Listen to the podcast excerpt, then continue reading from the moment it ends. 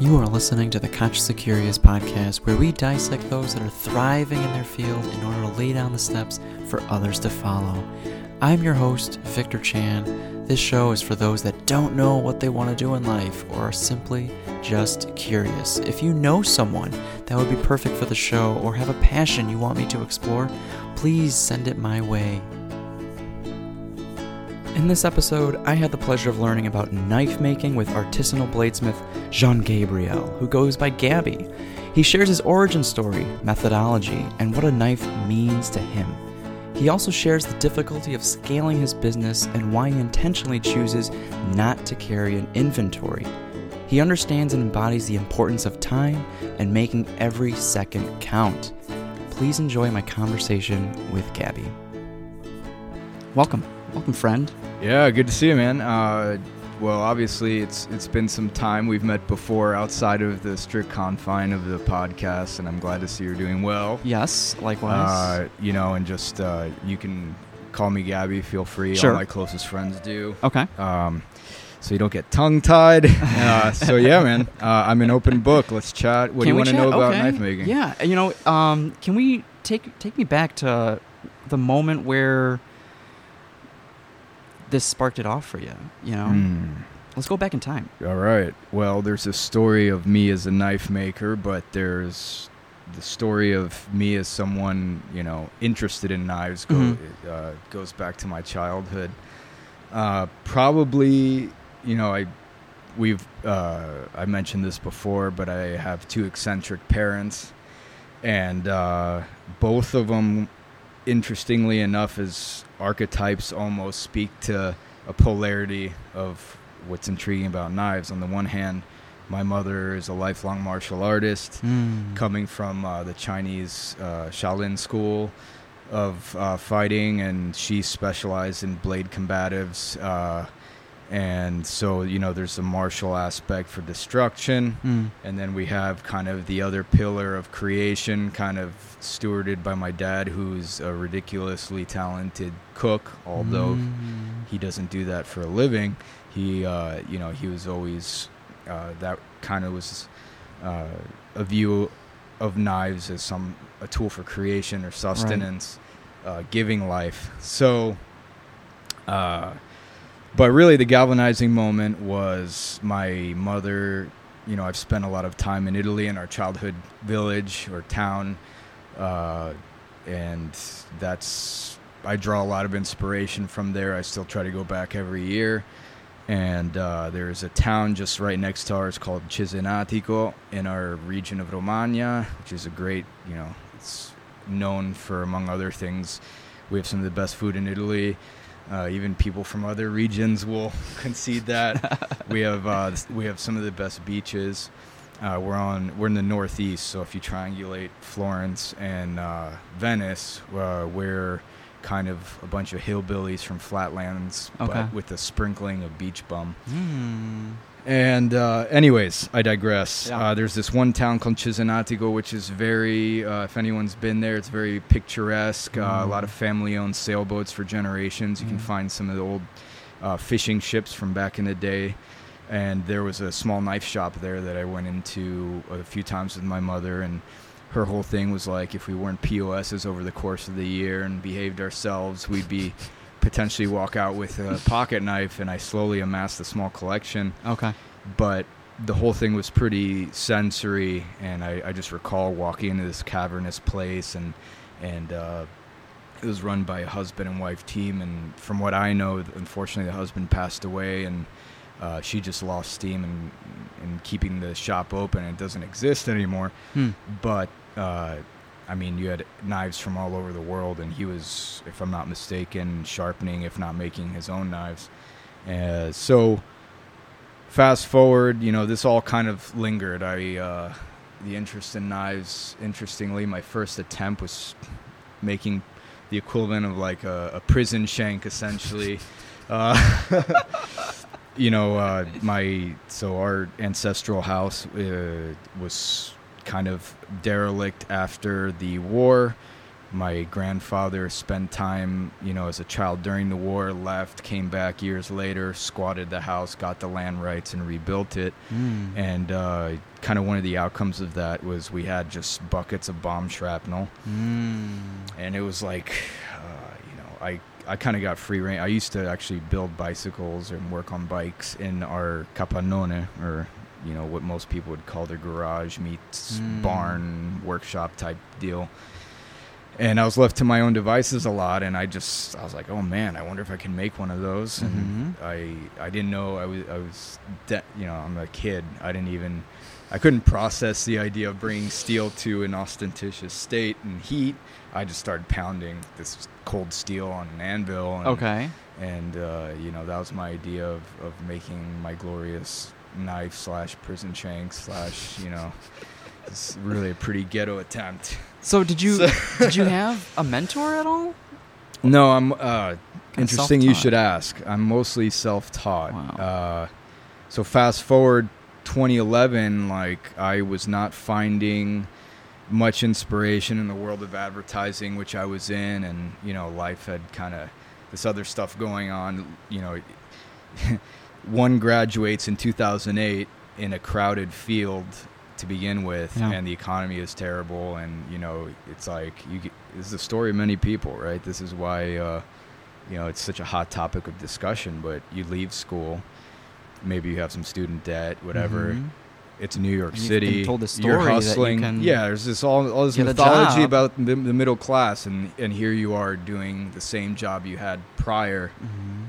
except prior you didn't have the debt burden. So, point is, hustling in New York, Okay. doing what you can. Uh, I was I was working. I was freelancing, doing long term freelance and you know other odd jobs here and there. And I've I've kind of two parallel resumes. I've done some really mundane uh, jobs that didn't pay anything, and I've I've also been with the top, you know, some top ad executives. And the pitch room is Yeah. very strange, like yin and yang. And uh, but the story really goes that I just, you know, I was like, you know what, I'm gonna give this a go.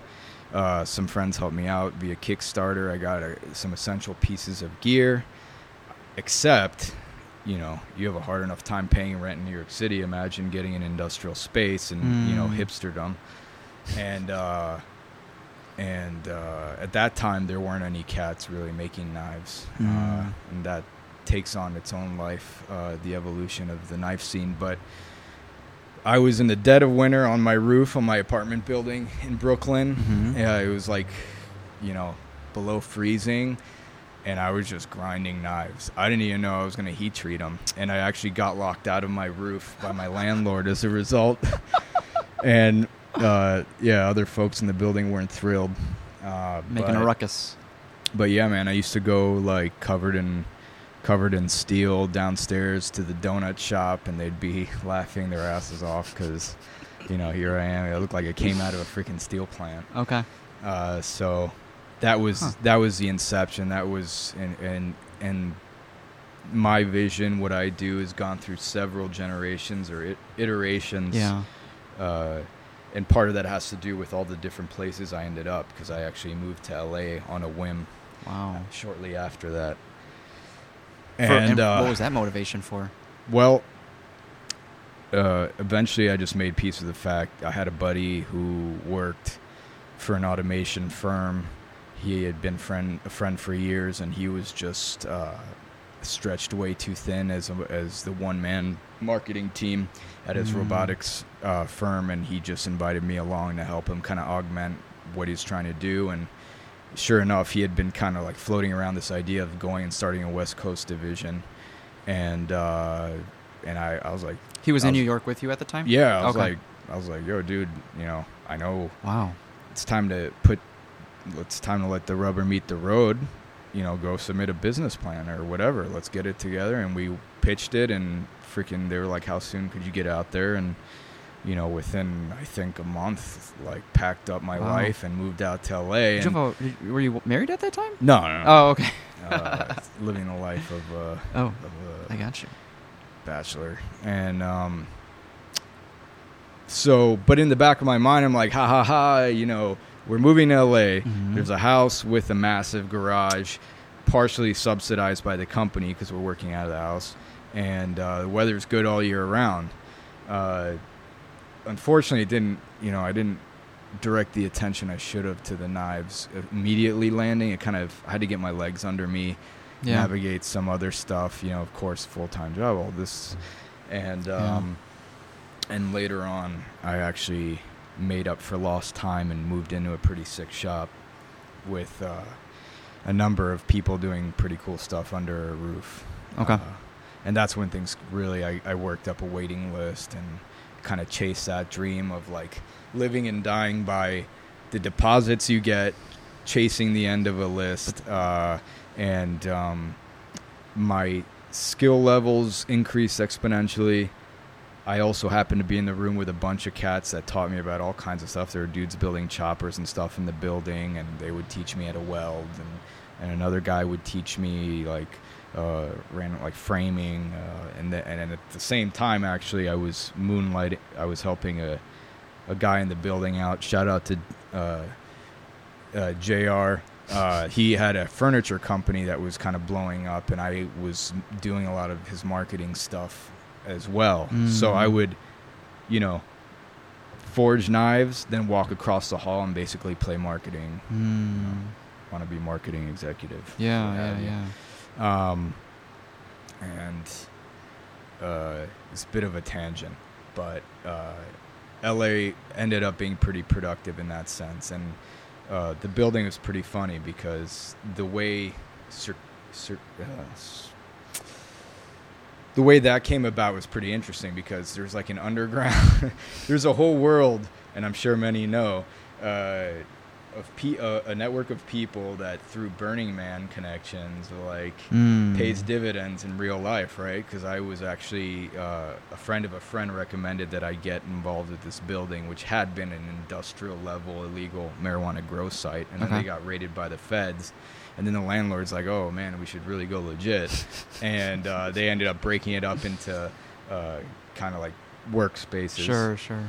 And uh, hence you would have like a house music podcast, recording studio, furniture builders, Oh, guys wow. making choppers. Every time you came in, you were like greeted by a little mob of pit bulls. It was, and then there was my little corner. I was like, you know, raising hell on an anvil, much to people's chagrin, and uh, that lived its course, and and then finally landed in Chicago, and yet again, uh, the scope of the project changed because by the end of LA, I had all the hallmarks of something I could scale, Mm. but knife making became really a, I kind of fell out of love with it. I was like, this kind of I don't have fun doing it right now Mm. because you're you're hustling so hard and uh, making nothing really in reality you want to make.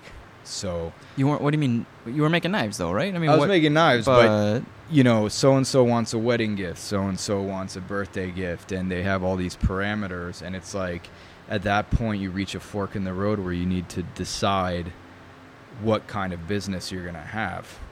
And I, uh, I eventually came to the conclusion where um, I'd rather make what I like, and whoever ends know, up.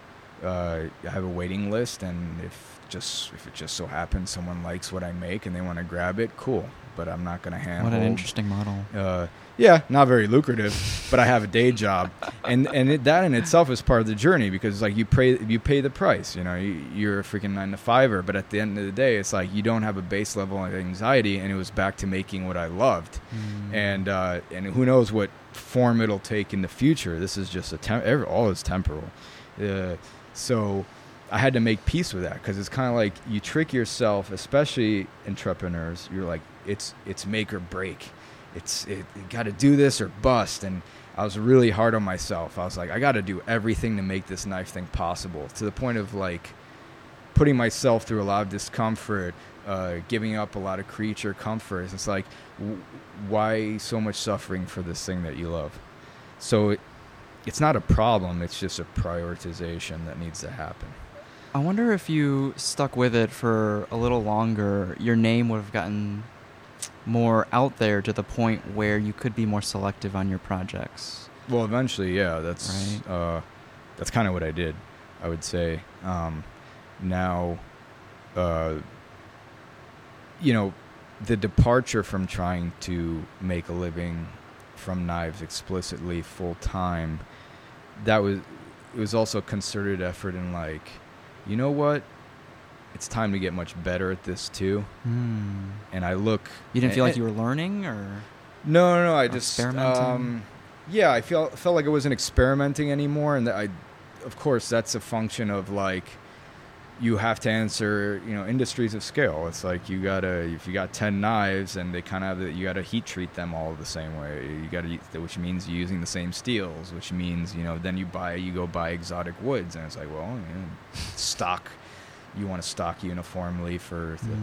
uh, you were I wasn't going one by one anymore, and I like Mm. going one by one and losing myself in a knife okay, because, like we've said before, I'm very superstitious about certain things, and I think when you buy a handmade item, there's a sorcery that's going on in a way. It's alchemical. All the energy invested is in that object. and there's so much history. Yeah, you're buying a story because there are a lot of awesome. You can go buy a sick, very functional twenty-five dollar camping knife, right? You know, well, some will last, some won't, but they all kind of do the same thing. And people, people kind of like the mythology of the knife, and a lot of this has to do with kind of like lifestyle marketing too, the way things are today. But um, it's a wedge piece of steel Mhm. that's heat treated, sandwiched between a couple of planks right. and uh, fundamentally like don't Right. kid yourself people people come at this and they want to turn it into like they and, and rightly so from a marketer's perspective Right. you want to build a mythology around your company your operation but you can't it's always function over everything Hmm. is my thought and um, Utility. Utility. It's a utilitarian object. It's not a piece of art. And when I hear about people that have knives that they spend a lot of money on, mine, whoever's else, and it stays in a mantle or never comes out of the drawer, it drives me insane. Because I'd rather you beat the shit out of it and then you hit me up in a year and you're like, yo, can you set some time aside uh, to refurbish this thing? Mm. I'm like, hell yeah, because I want you to give it to your kid and your kid to give it to their kid Mm. And that's and they'll forever be in possession of my lifespan spent on that knife. Yeah. I'm making you're making an investment in me. I'm making an investment in you. You have you've captured that energy. I'll never get back in my life. I'll only make so many knives in my lifetime. Okay. It's a two way street. So sounds kind of harsh and it sounds very, but rethinking what you're doing instead of just purely paying bills affords you the ability way- to say the no. ability to think that way. Yeah. Yeah. Sounds like you're an elitist dick, kind of. But this is just my philosophy. I don't speak for everyone. Right. Uh, I have very, uh, you know, I'm a person of several unpopular opinions. Maybe this is one of them. but I blabbed on long enough. Is there, uh, what else would you like to know about knives? Um, I want to know how you. w- So I love how it's like you you invest so much love and time um, and money into each piece, you know, individually.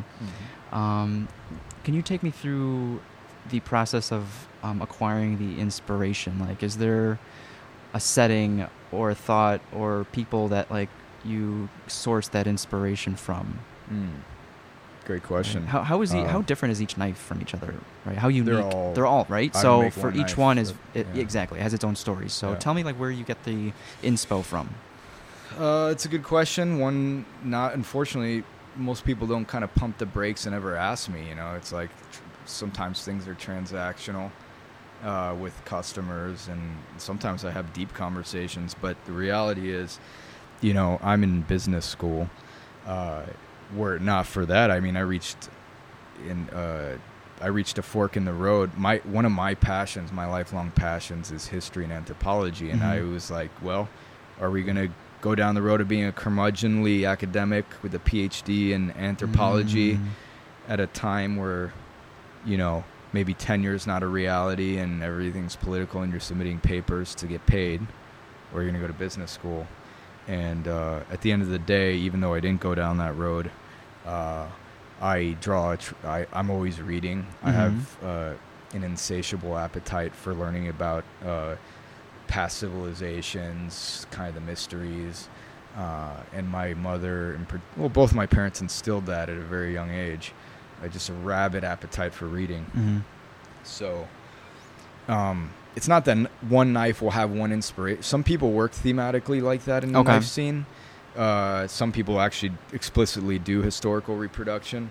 It's kind of like there are a bunch of, for me, there are a bunch of themes converging in one blade that makes it kind of a Frankenstein weird Yeah. uh, knife.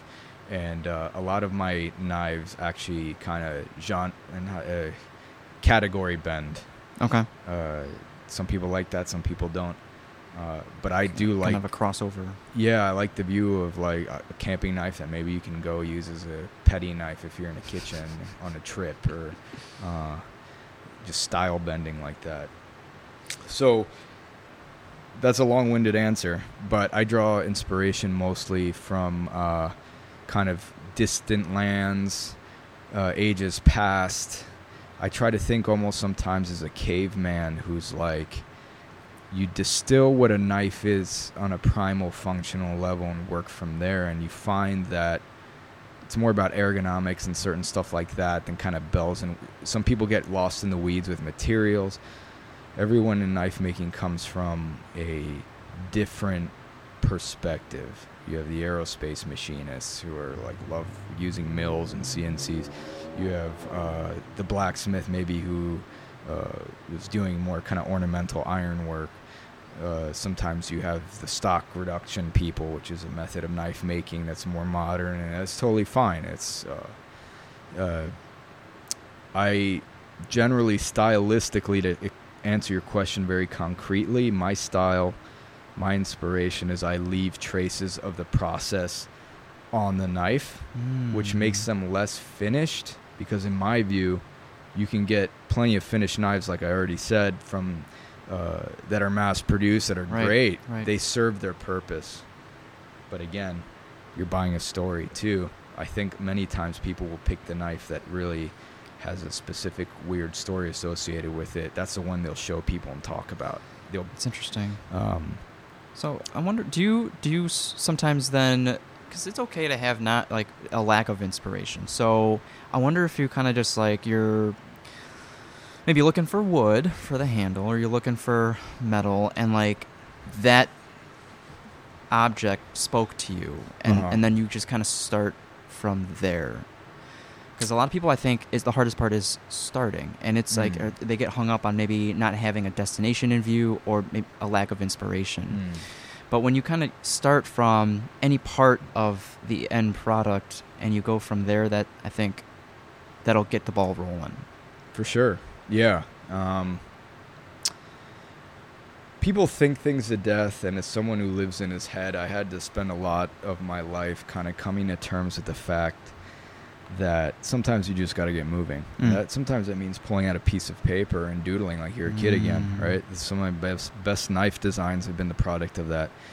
Uh, don't stew too much, and then if you don't have inspiration and you are stewing and you, you kind of feel helpless, underst- another thing I've suffered a great amount uh, of setbacks from is like, you know, you want to be original, you want to do something different, right? Mm-hmm.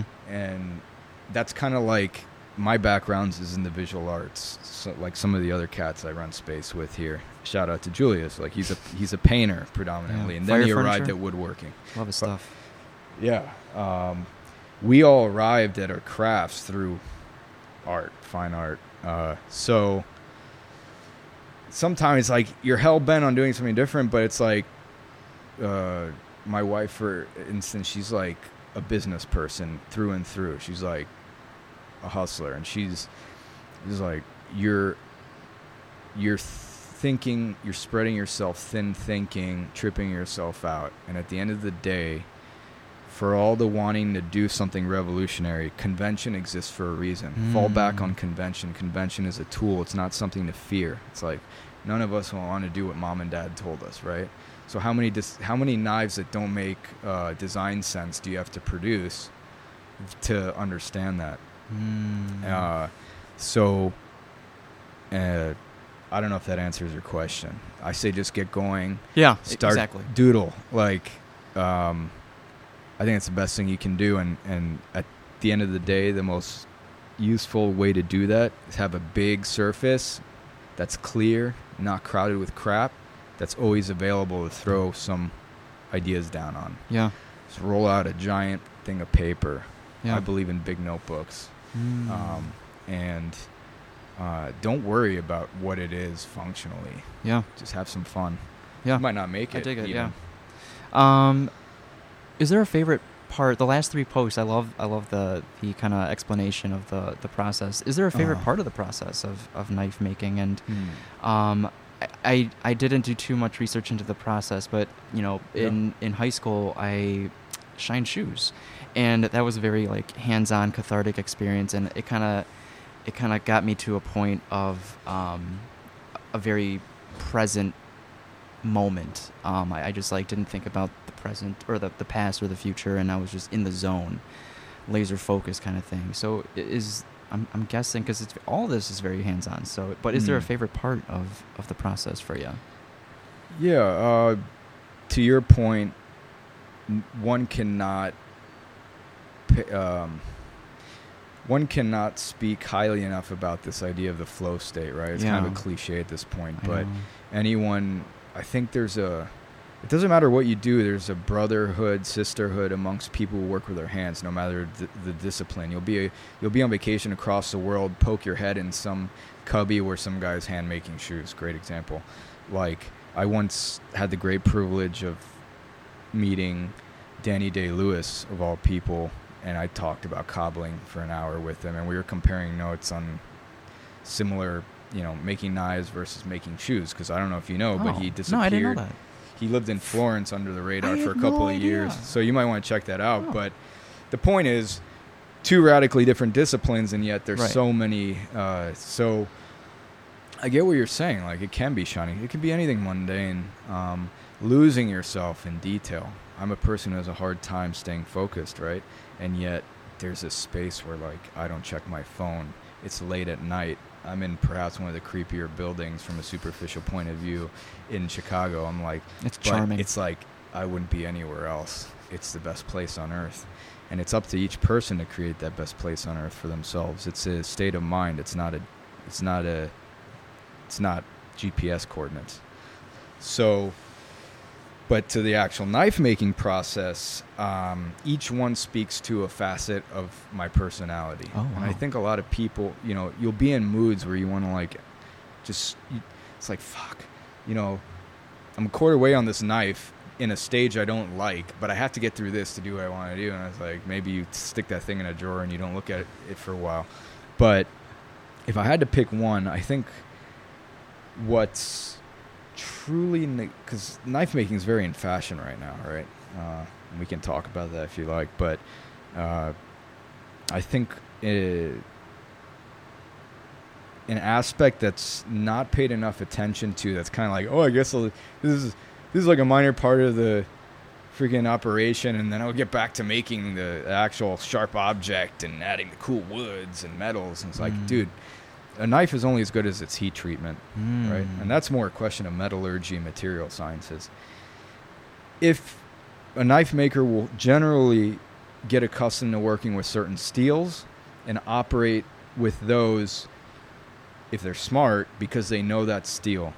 Steel is very durable, so people write it off. Uh, you know, as like, well, um, kind of like like even more so than wood sometimes, for instance. But even wood has very temperamental, as a lot of us know. So, but steel is too. It's a living organism.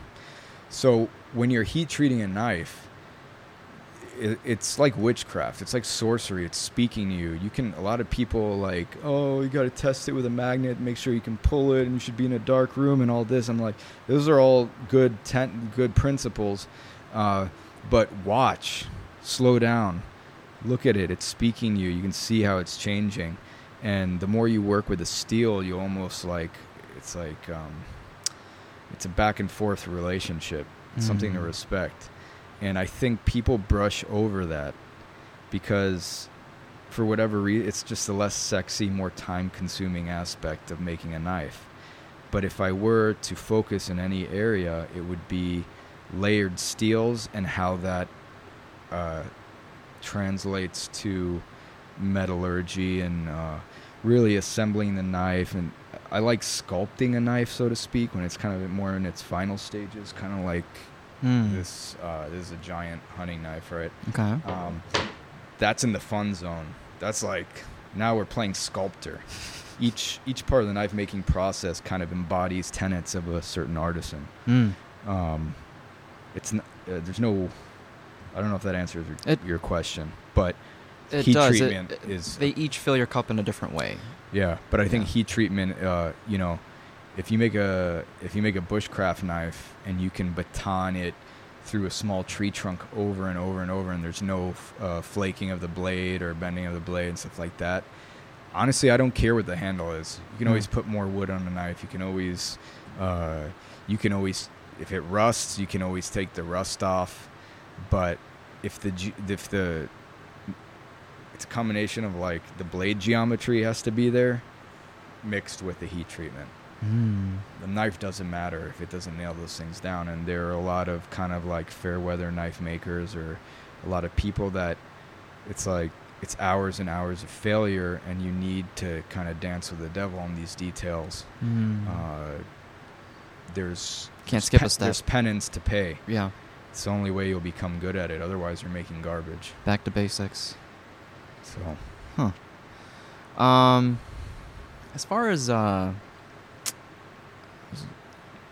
are, do you have you you can make mistakes when you're when Mhm. you're tr- treating it with heat, but the nice thing is you can go back. You can like change it. There, it's Mm, can you? You can't. not always Oh, That's a, that's funny that you should ask that. That's kind of there's no easy way to answer that. A good knife maker will say, "Eh, oh, like you can burn steels, for instance, if you're going over 2,000 degrees, and and and and a lot of people like me, um, you know, if you're kind of bootstrapping it and you don't have a fancy pants like electric uh, forge or what have you, um, the onus is on you to be that much more attentive. But you can overheat steel, which will make it brittle after cooling. oh. Like there are a number of things that can go wrong, and blades will break in half. And if you're making a knife, you should test the crap out of it um, before you sell it to someone, especially if they're paying money for it. So, um, wow. So you can. I didn't know that. you can. There's not. You can't always walk away from it. Wow. There are times though where like if you haven't burnt the steel, but you feel the heat treat treat wasn't strong or it didn't actually harden the way you wanted to, or etc. You can kind of. Uh, I would normalize it without getting lost in the weeds, Mm. but uh, I would normalize that steel and work from there. Don't cut corners. That's all. Okay. Um, and now, how are you? Is it just a, a practice, or how did you come to to understand at what point it's ready? Uh, as a finished product. No, before when you're heat treating, I guess. Oh. Uh, is it well, time timing Yeah. So usually or the, color? Is it color? Does it like burn a Well, yeah, I- superficially, uh, when steel is austenitic, you want it to be like a nice uh, orange or red. Which you know, if you've watched movies, you always there's always that Iron. Man scene. Or, yeah, Mm. like even in Game of Thrones, it's Yeah. like the poor blacksmith. He's always back there, right?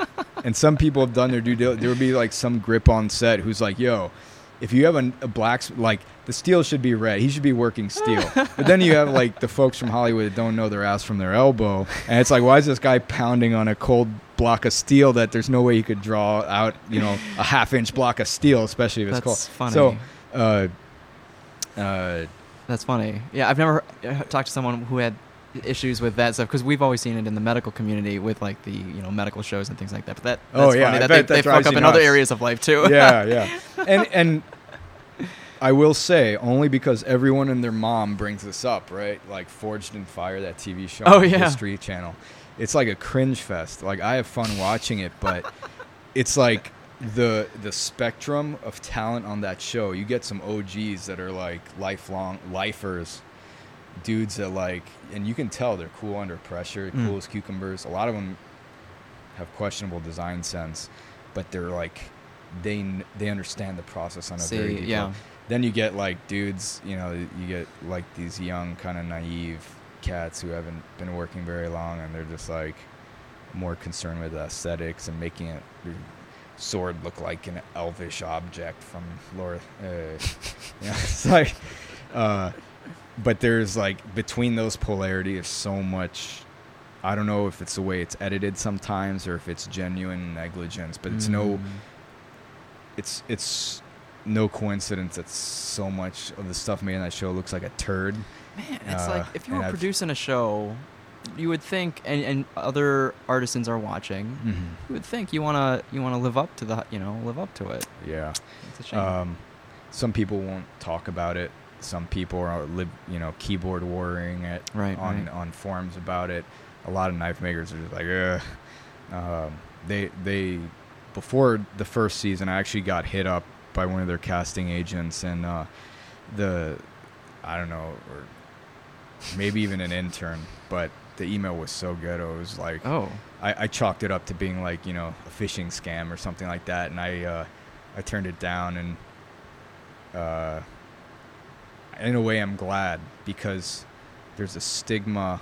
The the quality's increased, but uh, there was a long time I think where knife makers are like I don't know if I want my brand lumped in with kind of that. it's interesting. Like if you could s- Uh, still separate yourself when you're on the show, kind of thing. You know. Yeah, I mean a lot of people are just the victim of like poor time management. They'll be really good knife makers, but they fall apart uh, working under pressure. Um, a lot of times there's some people that like cut corners about some vital aspects of knife making, and to to the credit of people who aren't particularly talented or who have kind of uh, fallen apart on the show or not performed how they wanted.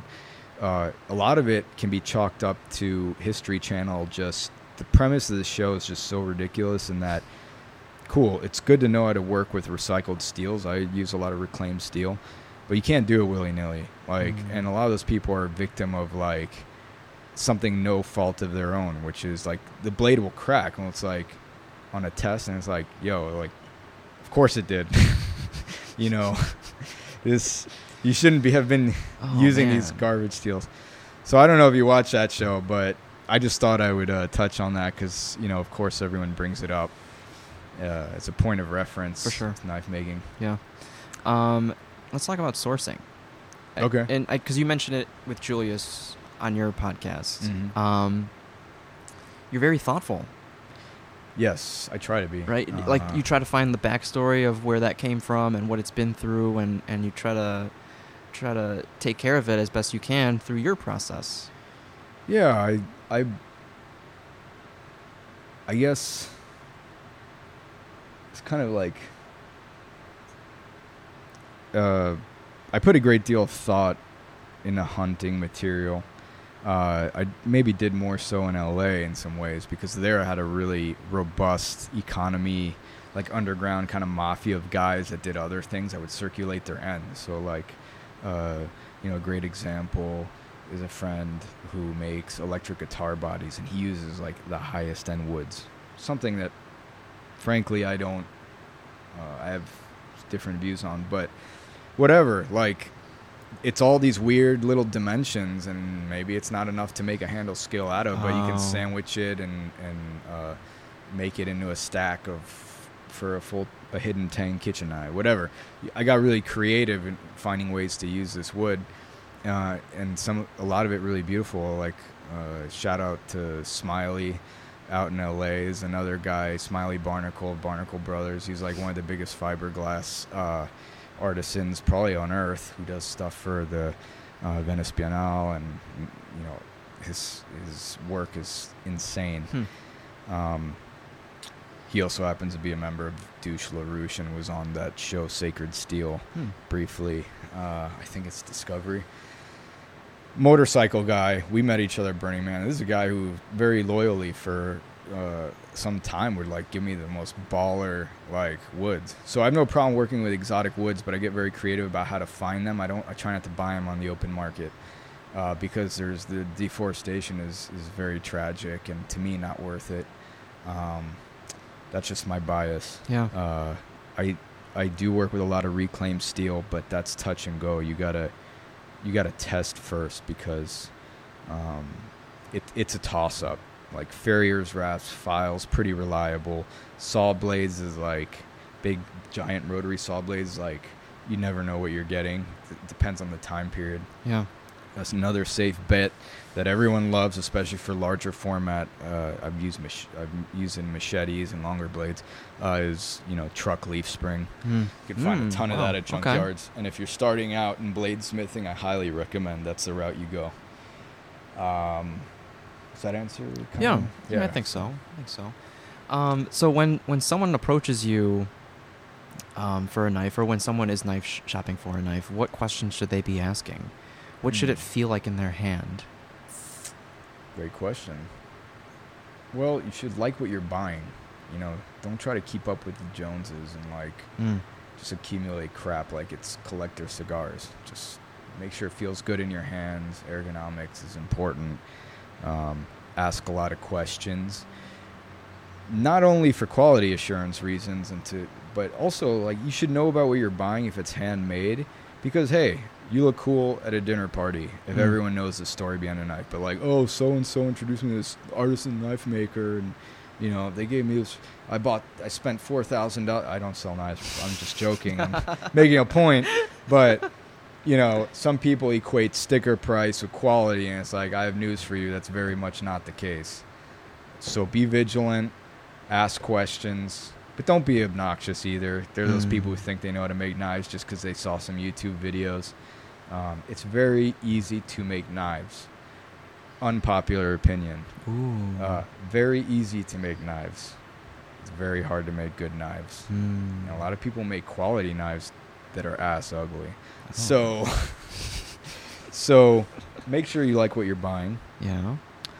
and um, and just get you know get involved. Like go to their website. People are very generous. Like just even if you can shadow them for a day and just hang out, bring them a six pack Ah. of beer. Yeah. What, be like, hey, what day are you at the shop? Would you mind some company? And can I just hang out? Or some people are more accessible than you would think. Yeah. I like to stay accessible. That's why I've kind of thinned the herd and use my methodology. Some people are so busy running a business though that like good luck getting a hold of them. Like some some dudes uh, I can name a million small knife smaller knife shops, non-industrial scale knife shops that like trying to get a hold of them because they have a 3-year wait list. Holy shit. Uh, you know, I could name a million of them. Some of them uh, I know, a couple of them I'm friends with. Um, yeah, and you and that's what you you don't want to become. You you you don't want to get lost. not yet. It's it's my choice. It's not. yeah. It's not because there's anything wrong with that. It's just how I want to live my life. Right now, I have a number of other obligations that I think Right, are right. important, like a puppy. Like a puppy. Uh, but um yeah man i mean the knife the knife world right now is an exciting place. Yeah. there are a lot of people there uh, shows like Forged in Fire stuff like that. It's a boon for a discipline that unfortunately was dying uh, and it's great to have a bunch of new folks getting there. But with that there's the issue of like it's kind of like cycling or any other pastime. Like you get the weekend warriors that have other jobs and they just dump a, a ton of money into brand new gear to make like eh, it's like uh, congratulations that's cool. Sometimes i'm envious of people like that if i'm honest.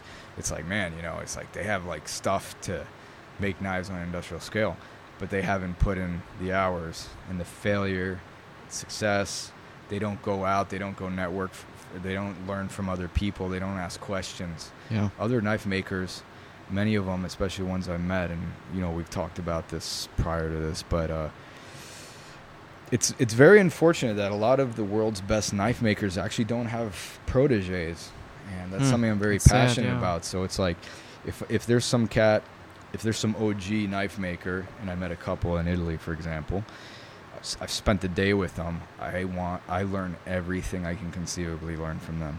I shut up, I take the back seat, and that's my best advice for anything you want to learn about in life. hmm You are a guest, you are in the domain of someone else. People are very generous with their knowledge, but that requires, you know, the the, the handshake you make is you are a guest. You're not to interrupt their day. And this is something that's handed down in martial arts, something I'm very passionate about, especially in the Chinese schools. Uh, my mother to reach a very high level in kung fu and and then also the more esoteric disciplines like feng shui you have to do a lot of groveling you're on your knees begging people to teach you Mm. and you come and and maybe uh, the sun goes down and you come back the next day and you do the same thing until they teach you this is a very old school way Mhm. uh, and it's so people can vet you and uh, you know those mechanisms exist exist in all kinds of worlds whether you're learning uh, martial arts motorcycle clubs one percenter clubs uh, like uh, you know all kinds of th- even like I, I worked for some time a lot of people don't know as a butcher uh, you know that's a great example of a world where you shut up you take the back seat Mm. and they'll teach you everything you need to know. It's But you need to be patient. Yeah. Whereas, you know, for in other things, um, especially with like social media, the cost of entry, maybe to like starting a business is so low, but then the failure rate is so high because they just don't understand what it takes to, to run a successful business.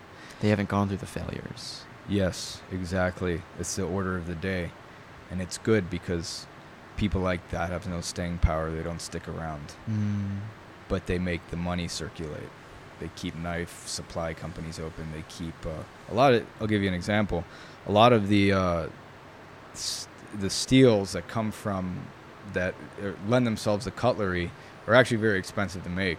Less people make them because uh, you know it's just economics. Um, they it becomes harder and harder to find these steels. Less people make them, but all these people arriving, the demand is good for us who stick around Mm. right? It keeps people making things, keeps people producing our favorite products. So that's why I don't poo-poo all these kind of like, uh, kind of like more fair weather knife makers. Yeah. There are a number of people who have made names for themselves selling handmade knives they make. They don't make these knives, and if you spend five minutes on their Instagram, you understand this very quickly. And I won't name names. Sure, sure. To be fair, they're not explicitly knife makers. Some of them are like it becomes uh, people just want to jump into a category to kind of check that box Mm. on their lifestyle brand. Oh I'll God. leave it at that. So, besides um, seeking out a mentor, um, what are the basic necessities one needs to Mm. start this process to get into the, the world, dive into the world of knife making? Uh, a again, a question that has many different a- Sure. kinds of answers, but Like, I'll give you my philosophy, and, and it tends to align with uh, probably some of the more the older cynical kind of OGs in the in the knife scene, our our forefathers, uh, who we should always revere. They uh, you can make a lot happen with very little. You should Mm. bootstrap, and it's very easy to bootstrap. I used to get very worked up about the fact that people who seem big big shops seem came so easily to them seemingly at the end of the day, it's more important to learn the skills and the principles because they can translate across platforms and technologies. Probably one of the more valuable th- places I spent my time had nothing to do with knives. I was at that automation robotics firm because I learned about manufacturing, I learned about project management, I learned about uh, basic principles of milling and stuff like this. Not that I'm, you know, an expert. It's just I can now delegate that kind of stuff. So, um, I there are a few essentials, you know, like invest in a belt grinder. That's obviously the biggest ticket item for a lot of people. Uh, invest, uh, you know, you can invest in an electric forge if you kind of don't want to deal with propane and mm, or uh, even charcoal. Um, but really, like yeah, bare essentials. don't even worry about that. Like you can make knife, you can have a nice set of files and make knives. You can have uh, you can have your an orbital sander you use for home improvement, and and and form uh, basic knife handles. Just learn how the material interacts with you. That's what's important. Yeah, how do they get those? Uh. yeah, so it, without completely making a knife, how, what do they need to, to hone these skills of making a blade and heat treating it and making the, the Mm. handle? Like, Well, nothing happens. All begins kind of like with the story of humanity with a single flame, fire. oh, I'm a blade. I call myself predominantly a bladesmith rather than a knife maker because I make the delineation. My preference is for forming something out of raw steel rather than stock reduction, which is like starting with a block of steel and then grinding the shape in. Uh, to me, it's important to shape a canvas. Shape, I like uh, the primal aspect of it because if I were honest, like I love that, and I kind of get bored with the end- rest of the process almost. Mm. So my advice is spend some time on YouTube. You can easily make a forge. If that intimidates you nowadays, I mean, you can get a plug and play propane forge on even Amazon at this point. So, like just in a decade, things have changed. Wow. I, I wish I had started my journey. I did a lot of, I learned a lot of stuff the hard way. But the best, the best tool, and this is not a very interesting answer, is YouTube Yeah. Yeah. they're awesome, awesome knife makers who Okay. have made careers out of tutorial videos. Okay. Um, and people get tripped up like, oh no, it's YouTube's a big equalizer. You have guys that have been there for years who are like, no, all these people are gonna arrive into my space and everyone's gonna be making knives. And I'm like, that's definitely happened, but just whatever. There's I mean, plenty to go around. Get your slice. the genie, the genie's been let out of the box. What are you gonna turn back the clock on like, humanity? It's not a bad thing for people to be more aware of your industry. You know, it's Yeah. it's great. And like I said, le- these the the trades are not handed down in closed circles anymore. As much as I wish we still lived in times like that, I'm just analog and old school like that. I've you know a lot of unpopular opinions, like I said, but uh,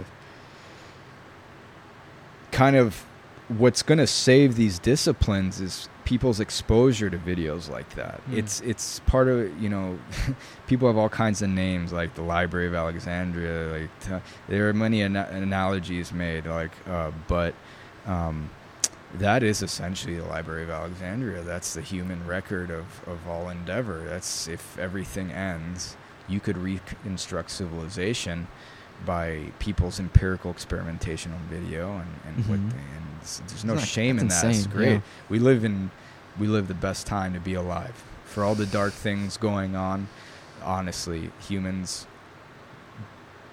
by and large I do believe uh, that uh, living conditions are improving, that uh, that humans are on the brink of, of tremendously beautiful things if it's Mm. wielded correctly. Okay. Okay. Uh, so where the, where they should start, kind of bring it back down to earth. Get just you don't even need a, like a two by seventy two belt sander like I have because they can get very expensive. Just go get a belt sander. Put it put aside five hundred bucks, right? Some people that's a lot of money. Some people that's like chump change. Um, just put squirrel away some money, and you could even go to estate sales or hit up Craigslist. I've gotten some of my best gear off Craigslist. Hmm. Three three components: forge, belt sander, and a drill press. The Hmm. rest you can do with hand tools. I work in a very low tech old world way intentionally because it keeps me very engaged and taking my time in each part of the process. Mm. Everyone has an opinion in this world. They buy all kinds of gear to do things quicker. I, I would be remiss if I said I had no interest in doing that at some point. It's just like right now, I just want to get really good. Yeah. And you, you can spend a lifetime getting You're not skipping good. steps. So, Yeah. um, I love that. yeah, man. Back to basics. Um, how can a uh, knife maker put their name out there? How do you network with other knife makers? Are there conventions you go to? How do you how do you get your brand out there? Yeah. Um, well, the quintessential one you can do, even as a consumer, if anyone uh, has the impetus to go to Blade Show in Atlanta, that's kind of like the big one each year. It's kind of like Disneyland for knife knife people. But uh, there are many regional associations. Like I said, there's kind of a renaissance going on. Mm. There are a number of forges here. So we're in Chicago right now, for Mhm. folks who weren't aware. Mhm. Uh, when I arrived here, I, I didn't know there were any other- knife makers. From what I know, I think there are like four or five in the city. And then the, you get a lot of the guys that are kind of in their garages, flying under the radar as hobbyists. Um, social media is the engine that puts everyone in touch. I am terrible in that I have not made overtures to them and probably networked the way I should because life Yeah. but uh they there are a lot of like um they call them like open anvils, uh, open forges. You can go and you can learn how to smith, uh, Mm. which is a good life skill in general. It doesn't have to be knives. On the hierarchy of things to create on an anvil, knife is very low. It's a flat object, right?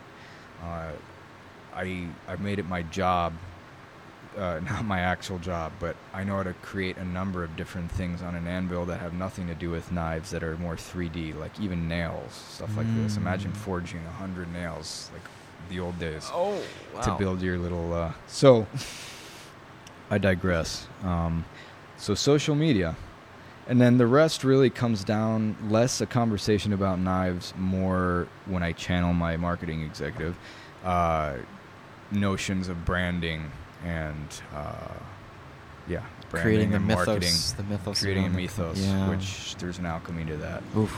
uh, and doing so in a way that's not disingenuous. Yeah. Uh, but you should always be weaving webs. So where I wonder where that comes from. Is it just uh, building up your your bank of vocabulary through reading in incessantly? Like what where you know you do have a How way with mean? words. I don't know. You just like Oh. you know with building that or just like being flexing that creative muscle to to build that story.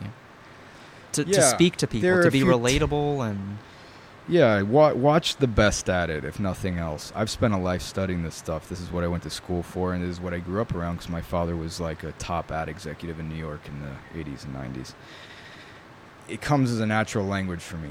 There's, uh, but if you know nothing about brand, there's never been more stuff accessible, and it comes down to a few principles and people's faux pas and branding and and, uh, and stuff like that. Uh, it comes down to not abiding when they stray from those principles.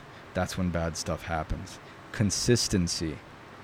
You know, uh, if you have a brand, your branding, it doesn't matter the medium. Your aesthetically, everything should tie in and be uniform. mm, There, uh, just the, the way you speak to your audience via newsletter, uh, tone, inflection. Um, I've actually written a number of blog posts trying to help creators and makers think about these things because, frankly, there are a lot of awesome knife makers out there, and they're just yeah. lost at sea with developing a brand. And it's this, it's kind of like so I right now I work in the world even though I'm a marketer I work in the world of energy. That's Mhm. like a you want to see you want to see horrible like uh, ideas about marketing or undeveloped marketing, you go to engineering or or energy. We're talking like I almost want to create a blog Like, they don't just know what they're doing. troubleshooting for free pro Wow. bono. Uh, and that that's that's been a thing forever. Uh, this is not a novel uh, um, but just just observe people who are bad at it observe people who are good at it there's a number of awesome podcasts i would recommend actually i live and buy, die by the podcast uh, Yeah. for a number of reasons uh, youtube and look at some of the best cats out there from like you know uh, well, I won't name names because What's- what's a they have no problem podcasts for- promoting themselves. yeah. What's a couple podcasts for branding? Is that what? Well, I mean, for starters, uh, marketing trends. I forget who Okay. actually Marketing hosts that. That's like a great place to start. Those Okay. are like top executives that you hear Awesome. getting down on de- in detail. Um, also, you'd be amazed. Um, I'm, I've always, since I was very young, kind of what I knew to be true is manifesting now, which is kind of, pardon my French, but fuck everything you know about marketing. Mm. Like a lot of it is nonsense. I've always been a big proponent of content marketing. The content has to be there, everything else follows. There's a lot of garbage content out there. It doesn't mean that either. You don't just post things that are. So, if you're a knife maker or any craftsperson who wants to communicate their vision, Mm-hmm. just talk about what you're passionate about and what's your wheelhouse and your audience will follow because i promise there are other people out there that want to want solace to know there are other people out there like them everyone's Mm. gone through this crap everything i've gone through like trying to set this up or all the mundane nonsense like backed up on orders or you mismanaged someone wants Makes- a refund because Grounds know, you. whatever Makes you relatable. yeah. Radical vulnerability. Again, coming back to Burning Man, or even if like a lot of tenets of anarchism. If you want to go there, we could get we could existentialize forever and get very esoteric. But uh, radical honesty works in marketing too. That's why content marketing is such a thing right now. Yeah. People want to hear testimonial. They want to know that you're an imperfect human. This was your challenge. This is how this product helped you work through it. Yeah. And this is how you came out the other end. And what do you have to say to people about it? They don't trust media that, uh, like, who pays attention to an advertisement anymore? Yeah. Or on legacy media, like, TV's unwatchable.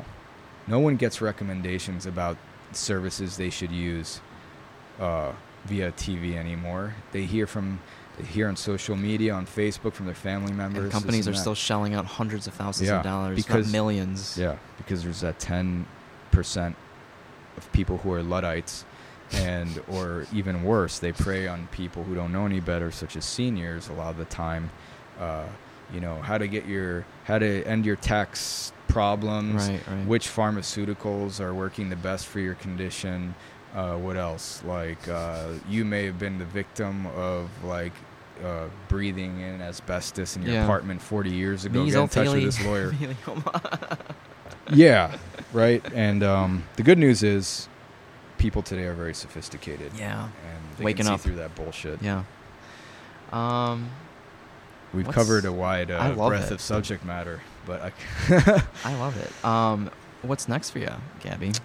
well, uh, I make a clear delineation between my many interests. Um, one thing that does have a great deal to do with knives, weirdly enough, is my passion for martial arts. So I train for day, sometimes five days out of the week, at least when school and work permit. I keep a pretty rigorous schedule. It's a lot of jujitsu, a lot. I've been uh, training in Muay Thai at the moment, uh, or MMA as well.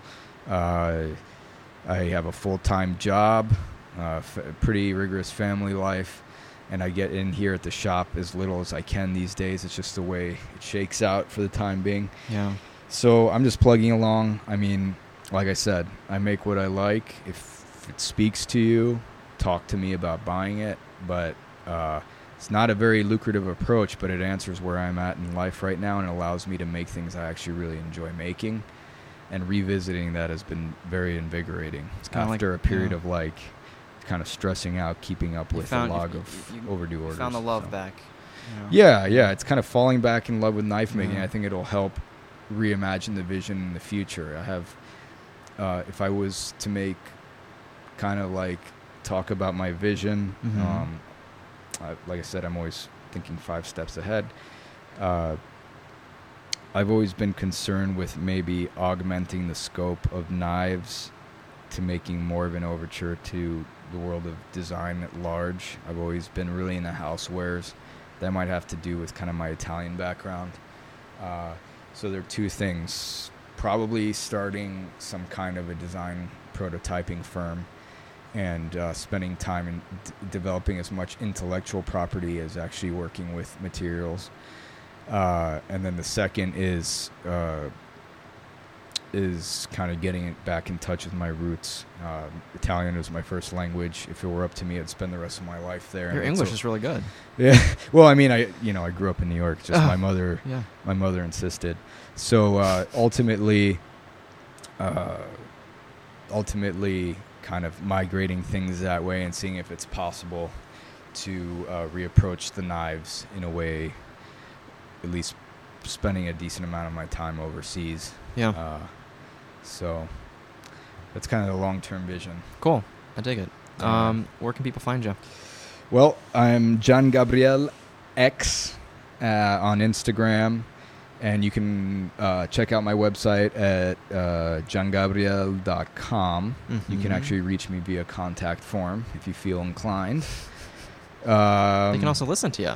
Yes, I do have a podcast, albeit you know much more casual and informal in nature than this one. This is no. This I is very humbling, of course, dude. I'm very impressed by your level of uh, uh, production quality you invest it's in come a long way. Uh, and you're, like I said, you're very prolific. Unfortunately, I'm not. Stop. Uh, I kind of just have a podcast where I get together with other makers Yeah. I have around me, and um, that's called Construct Plus Imagination, available on the iTunes uh, podcast store. Where else can people hit me up? That's about the extent of it. Like I said, hit me up via the contact form on the website. Um, that's it. I'm always happy to hear from everyone. Thanks, Gabby. Thank you, Vic. Um, thanks Uh, for keeping it real. yeah, man. Thanks for sharing a little glimpse into the world of knives and, Yeah. and the passion behind it. Thank you for I- taking an interest. It's how this pod. It's I. You're kind of step back from from turning it full scale kind of thing is kind of Mm. like what because I don't make any money from this. This is for the love. I love connecting with passionate people because I myself still don't know what I want to do with my life. Right. So Mm. like Welcome to the it- club, man. right like it just Till you gives die. me. It, We're students till we die. Even when you think you figured it out. Uh, Isn't that that's how life works? It's like the deeper down you go, the Yeah. rabbit hole. It's like I don't know anything, and that's fine. and that's where the imposter syndrome comes from. Yes, we could go into detail probably another time. Yeah, okay. There's a subreddit I'm a really uh, a huge fan of to that effect. Uh, I think it's called like "Act Like You Belong." Okay, yeah, check. I gotta out, check it out. Yeah, It's all people faking it in their roles, uh, in their. I'll check it out. Yeah, Uh, speaking of imposters, but um, no, thank you for having me. Uh, we could probably talk all day, and I'm Yeah. happy to do it again. Um, uh, and yeah, man, I'll probably see you on campus for too, sure. for that yeah. I'm excited. Monday, Monday nights in the fall. Um, all right, guys, thanks for tuning in. Stay curious. Abba aloha. I'll see you in the next episode. Peace out. Mm.